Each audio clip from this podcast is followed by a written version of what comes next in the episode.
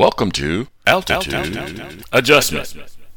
And good afternoon. I'm Leon Davis.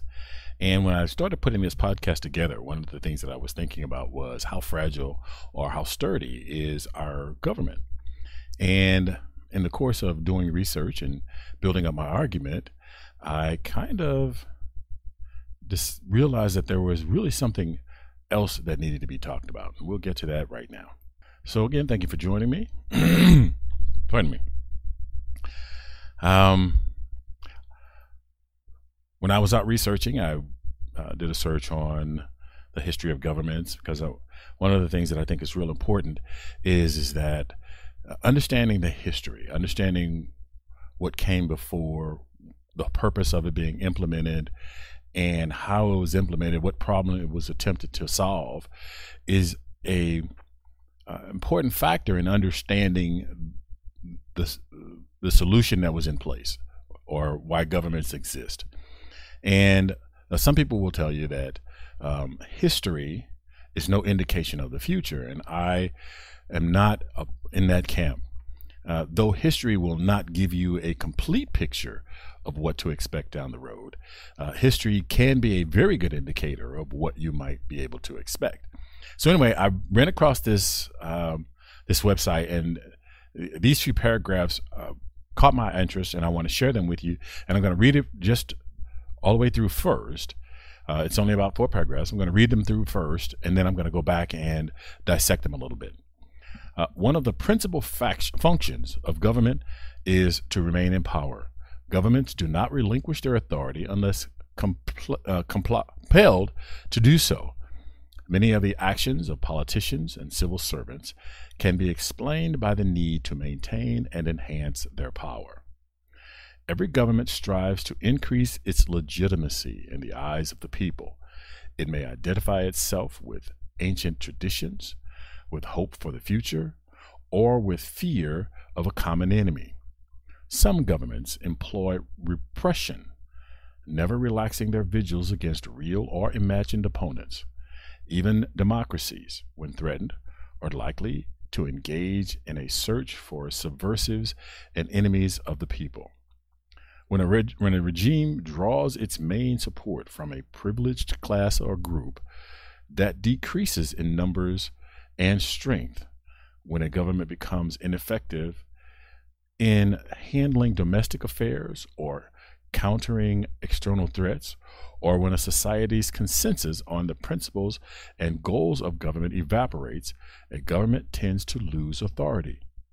The French monarchy in the 18th century and the Russian monarchy in the 20th century were based on aristocracies that had lost much of their legitimacy in the eyes of the people.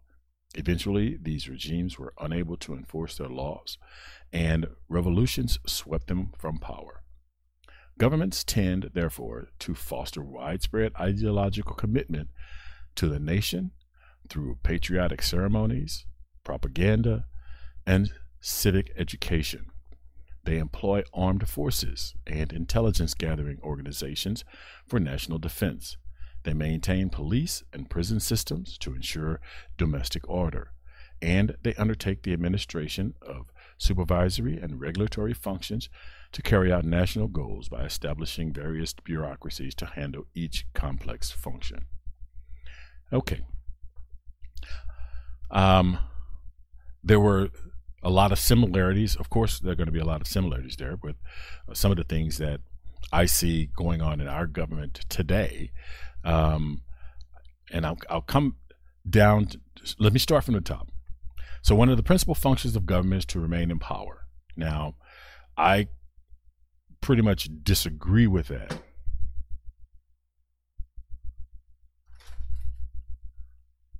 Uh, pretty much disagree with that. Pardon me. And um, a government's responsibility should be more to the people and to um, the population that it serves, because government really does serve the people. It is there to help protect and defend uh, the resources and lives of the people um, that are within its jurisdiction. Um, the idea that uh, keeping its power uh, is the prime one of the primary directives of it uh, ignores all of that really uh, and says that the only reason that they do the things that it does the protection of the people the um, development of resources um, laws are there just so that the government remains intact so i disagree with that part of it uh, in the beginning then governments do not relinquish their authority unless compelled to do so, which makes sense. I mean, what good is a government that just decides one day that they want to walk off the job? Um, they're not governing. Their their responsibility is to be there to defend the ideals that the the community holds um, until the ideals of the community change, and then the government is no longer able to change with that. Many of the actions of politicians and civil servants can be explained by the need to maintain and enhance their power. Again, I think it's a short sighted view. Um, of course, there are going to be um, members of any government, whether it's an authoritarian or a dictatorship or even in a democracy, there are going to be certain members that are going to see power as their primary goal. That's in a sense in the sort in um in the uh, pardon me in the case of democracy we can remove those actors that no longer have the interest of the the community that government serves as their primary objective when that actor sees their own benefit over the benefit of the majority of the people, that actor no longer provides a service to the community. And it's incumbent upon the community to take action against that particular um, member of the, the government. Now, in the process, that member, because of their actions, can do untold damage to the community, the, uh, position of government as a whole. Once the uh, government is seen as being self-absorbed and that the members of government are only there for their own benefit, then people the community that is supposedly served uh, starts to believe that the government no longer functions for them. And that may be only a few actors um, versus uh, the whole government or the government as a whole, and depending on the position of the actors that are taking those actions, uh, will determine how much of an impact that they have on um, how how the community or how the the uh, the body of people are going to react or are going to believe that there uh, that there is a problem. Um, Every government strives to increase its legitimacy in the eyes of the people. It may identify itself with ancient traditions, with hope for the future, or with fear of the common enemy. And we understand that um, that is part of the basic goal of a, a government is to um, protect the community or protect the citizenry from um, from bad actors outside, inside and outside. So if another country is threatening the community, then the uh, it's the role of the government to to uh, eliminate that threat. And if there are uh, a threat coming from within its borders, they're also there to to handle that. Um, what I what I think was also mentioned here was that um, that some of these threats are just created to endear people to the government, to give the reason for the government to be there. So, in other words, the government cooks up this idea that there's an external threat when there really isn't one, just so people will will trust that that government is doing its job.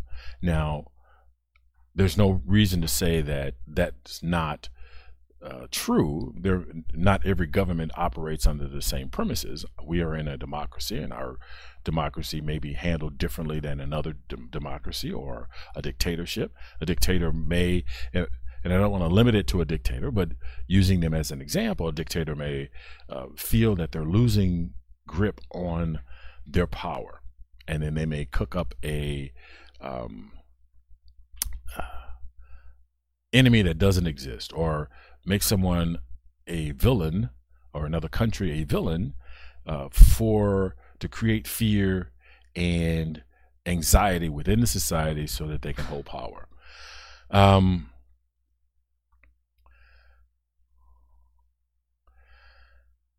some governments uh, employ repression, uh, never relaxing their vigils against real or imagined opponents.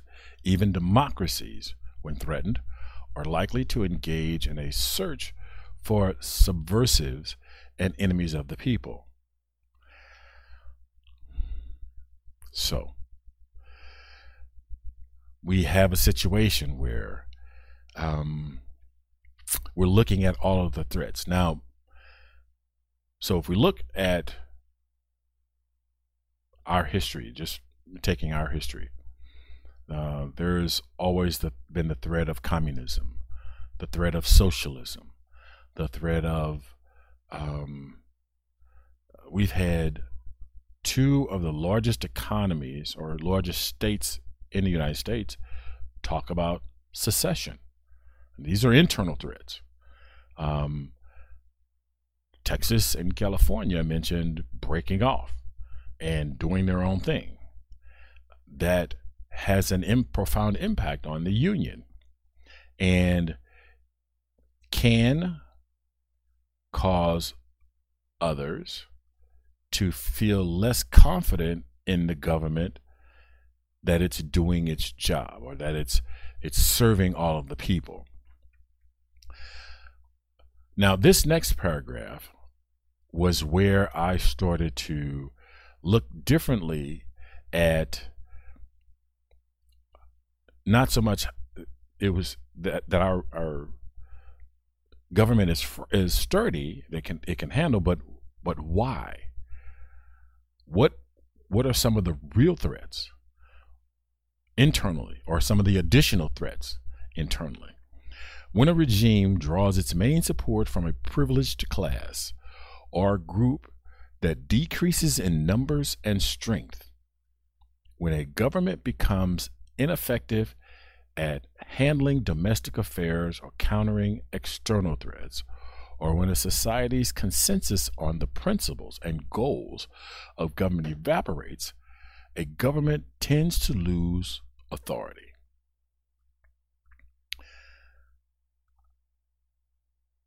We've noticed that there is a change in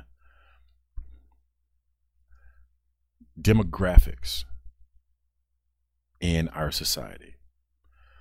For several hundred, couple of hundred or more years, there has been a privileged class, and we've seen that challenged recently a lot. Now, they may feel under threat, may not feel under threat. It has been talked about. And what are what are the privileged class willing to do to maintain its authority? They ran government for hundreds of years. They've never known not being the dominant class. And yet, there's information that said in 20, 40 years, they will no longer be the dominant class when you can see if it was 200 years, there's not that sense of urgency. When it could happen in your lifetime, that changes the sense of urgency. That changes your focus because now you have to deal with the concept that you're not in your lifetime going to be the main beneficiary and recipient of government actions. You are accustomed to a particular lifestyle, and that lifestyle is going to change in your lifetime, not some nebulous number down the road. You've you can see that in the representatives in your government. You can see that in your local because we talk about politics being local. You can see that when the local sheriff or the local police chief or the mayor or several council members are different. They are culturally different than you. Now, we can discuss cultural differences. Um, a lot of times, cultural differences is just uh, I, I, don't want to say a code word for it, but but basically is a reference to uh, a different shade, a different color, a different uh, uh n- origin of nationality. That doesn't mean that they are first or second generation uh, immigrants, but you know that they're they didn't migrate from the same part of the world that your ancestors migrated from. Now, I've heard people say uh, that um, prejudice is not born. We see you see pictures. Some of that is, and some of that, some of that isn't. That's another discussion. Um, but we tend to feel more comfortable in groups where we have more in common.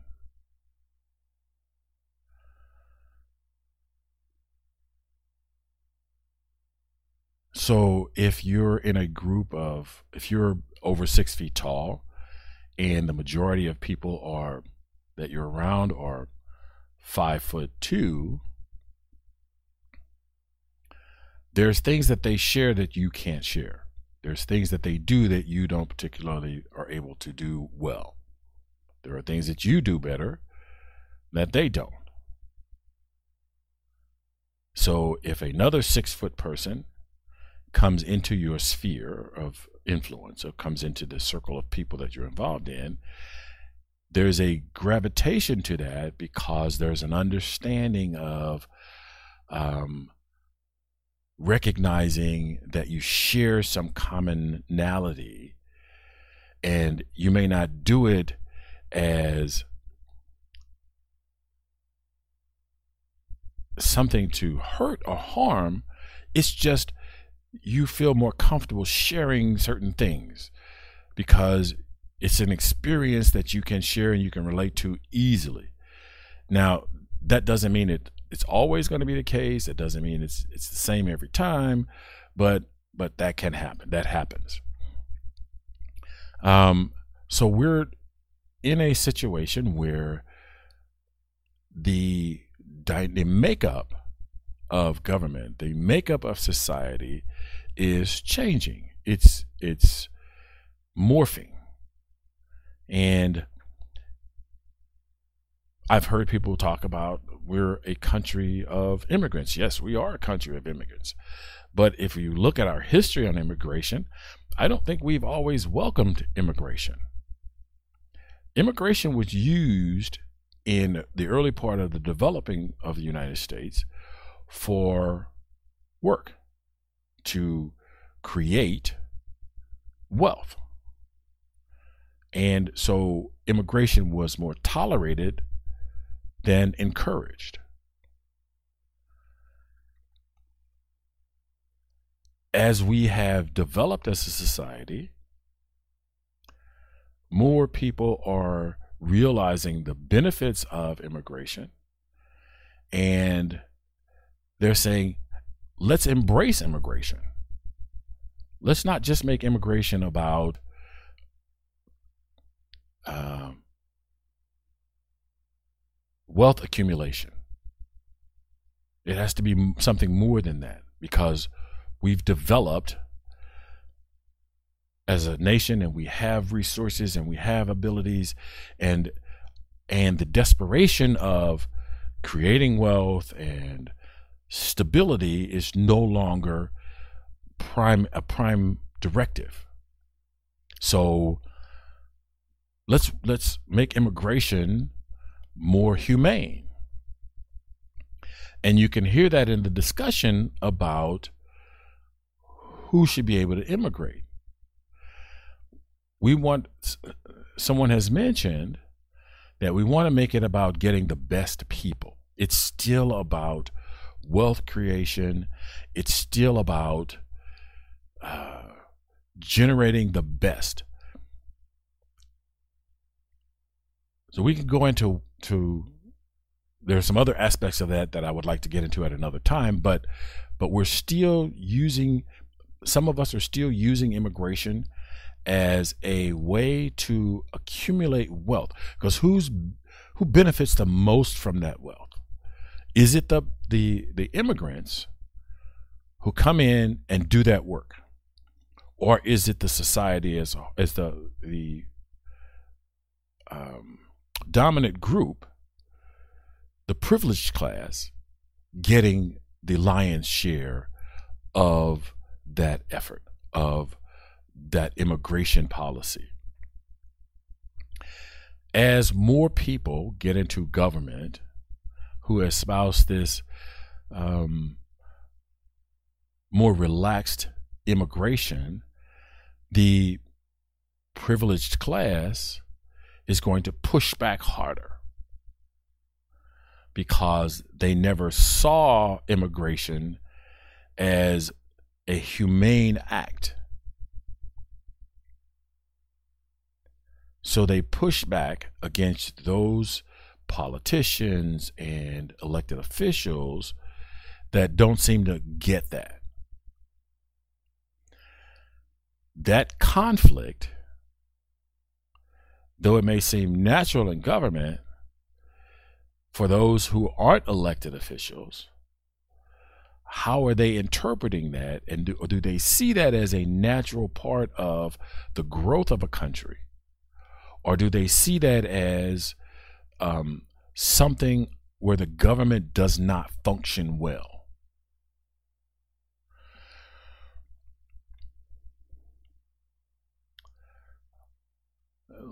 Let's see.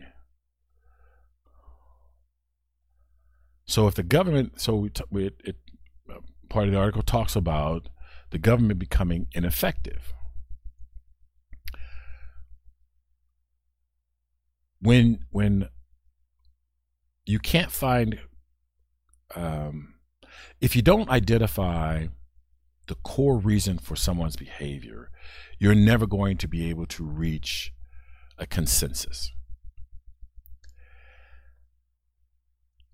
if I do not share with you why I oppose an issue, and all of the reasons that I give you are not my true concerns, whenever you try to address the concerns that I've given you, you're never going to be able to address the true concerns. You're only going to be given, you're only going to be able to address the smokescreen that I threw up because I don't want to tell you why I don't support your initiative or why I support this particular one and not another one. So there's going to be this difficulty creating or becoming to uh, consensus because there's not an in order for there to be consensus, you have to know what you're dealing with. You have to know the history. You have to understand what you're trying to, what the goals are. And and what that person needs in order to be satisfied and be able to make concessions. Concessions is a natural part of what we do every day.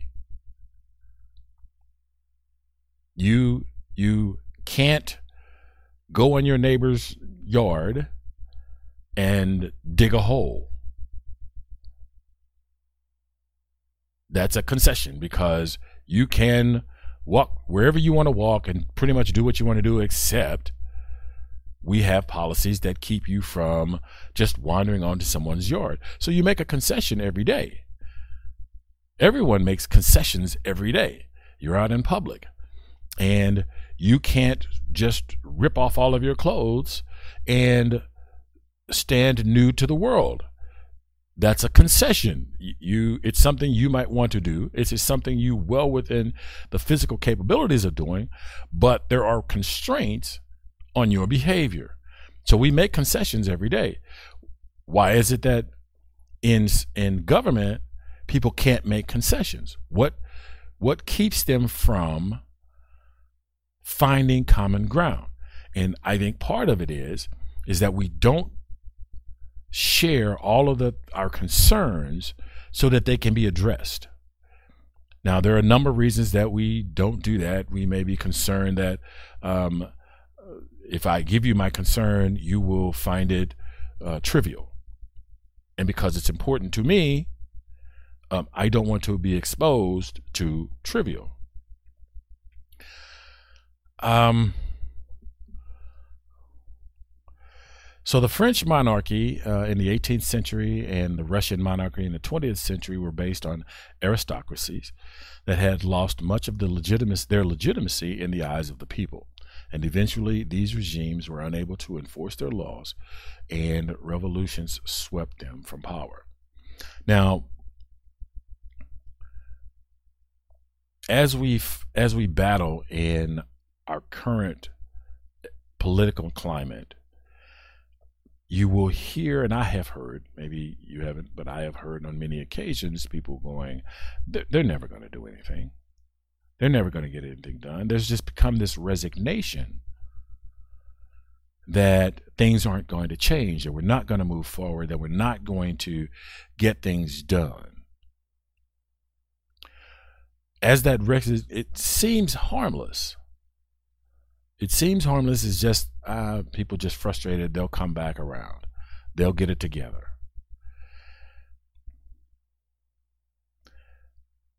My concern would be that once that start that starts to set in, it feeds on itself. It feeds on itself and it doesn't go away easily. And the next instance and the next instance of something like that only causes further and further regression. So we're in a place, and maybe we've been there all the time, but it seems highlighted. It seems um, more prevalent. With and normally there's an optimism that given some behavior or some change that things are going to get better there's that pioneer spirit, and I like to call it a pioneer spirit, where we've struggled and it's tough, but we will get through this.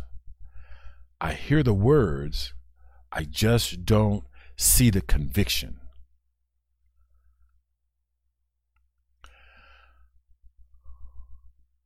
Governments tend, therefore, to foster widespread ideological commitment to the nation through patriotic ceremonies, propaganda, civic education, employment of the armed forces, and intelligence gathering organizations for national defense.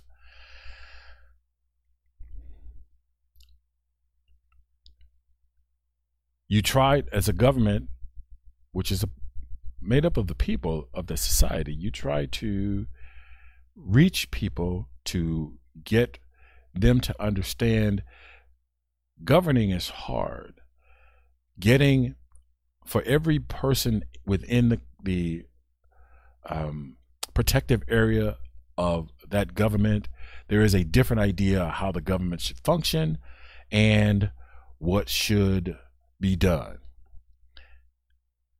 You can't do all of them and so, how do you get people to sign on to something that they don't particularly want to sign on to? How do you get them to realize that not fighting the system is going to be better than fighting the system and that we can somehow find common ground and difficulty is is that we have had extreme trouble finding common ground in the current political environment so hopefully that will change.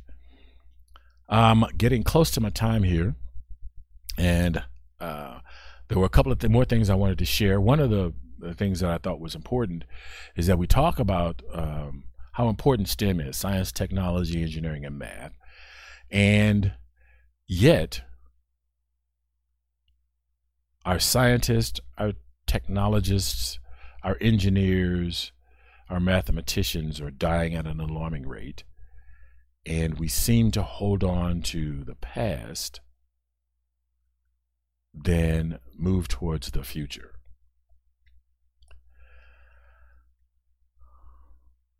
One one other thing I wanted to talk about was bravery and courage. Um, bravery, I'm sorry, courage. Uh, mental is a mental or moral strength to venture, persevere, and withstand danger, fear, or difficulty. Bravery is the quality or state of having or showing mental or moral strength to face danger, fear, or difficulty. And I like to believe that um, courage is the act of fighting back fear, and bravery is the implementation, the physical implementation of courage. Uh, recently, a high profile official made a statement that they would run into an active shooter situation with no weapon and no fear. I, I don't necessarily equate that to bravery. I do equate that to uh, speaking um, rhetorically. Um, any wise man would not run into a situation where they are unarmed or cannot effectively disarm a person uh, just blindly running in thinking sacrificing my life is the best way to defuse this situation. So I, I attribute that to rhetoric and propaganda, but from our highest officials, hopefully we can get something a little more substantive and possible than just rhetoric. Quickly in the news this week, uh, three articles. HUD cancels an order for $31,000 uh, $31,000 dining room set after complaint. The Department of Housing and Urban Development announced Thursday that it is canceling an order for $31,561,000 $31,561 dining set purchased for a makeover of the Secretary Ben Carson's office after a whistleblower, Helen Foster, filed a complaint. Foster said she was demoted for refusing to fulfill the purchase and claims it was requested by Carson's wife amid an environment where top officials told her to skirt or break the rules. Foster says she was told the department has always found money and for this in the past and that $5,000 will not even buy a decent chair. Uh, this, the department said in response to that report that Carson decorated his office mainly with furniture from the agency's basement and did not ask for a new dining set. Instead, HUD blamed it on a career staffer. Uh, the $31,000 request was later um, canceled. Pro gun Georgia lawmakers punished Delta Airlines. A sweeping tax bill passed the GOP controlled House and Senate by wide margins on Thursday. Stripped from the bill was an airline fuel exemption that would have heavily favored Delta Airlines. The airline would have re- reaped an estimated $38 million. The bill was passed just days after Delta reacted to the school massacre in Florida by announcing it would no longer offer discount fares to NRA members. Delta Airlines is Georgia's largest employer with 33,000 employees. That's going to wrap it up for today. I want to thank you very much for joining me. Uh, I had a little bit more I wanted to share with you, but my time ran out. Um, so, let me say that I have enjoyed being with you this week. You can replay this video podcast here on YouTube the audio podcast is available on Stitcher.com, Podcast.com, the iTunes Store, and the Google Music Play Store. The internet is powered by your likes, shares, and comments. So please like and share this episode where you find it, and consider leaving a comment because it really does matter. And as always, be cool, be calm, but above all, be careful. Look out for the other guy because they may not be looking out for you.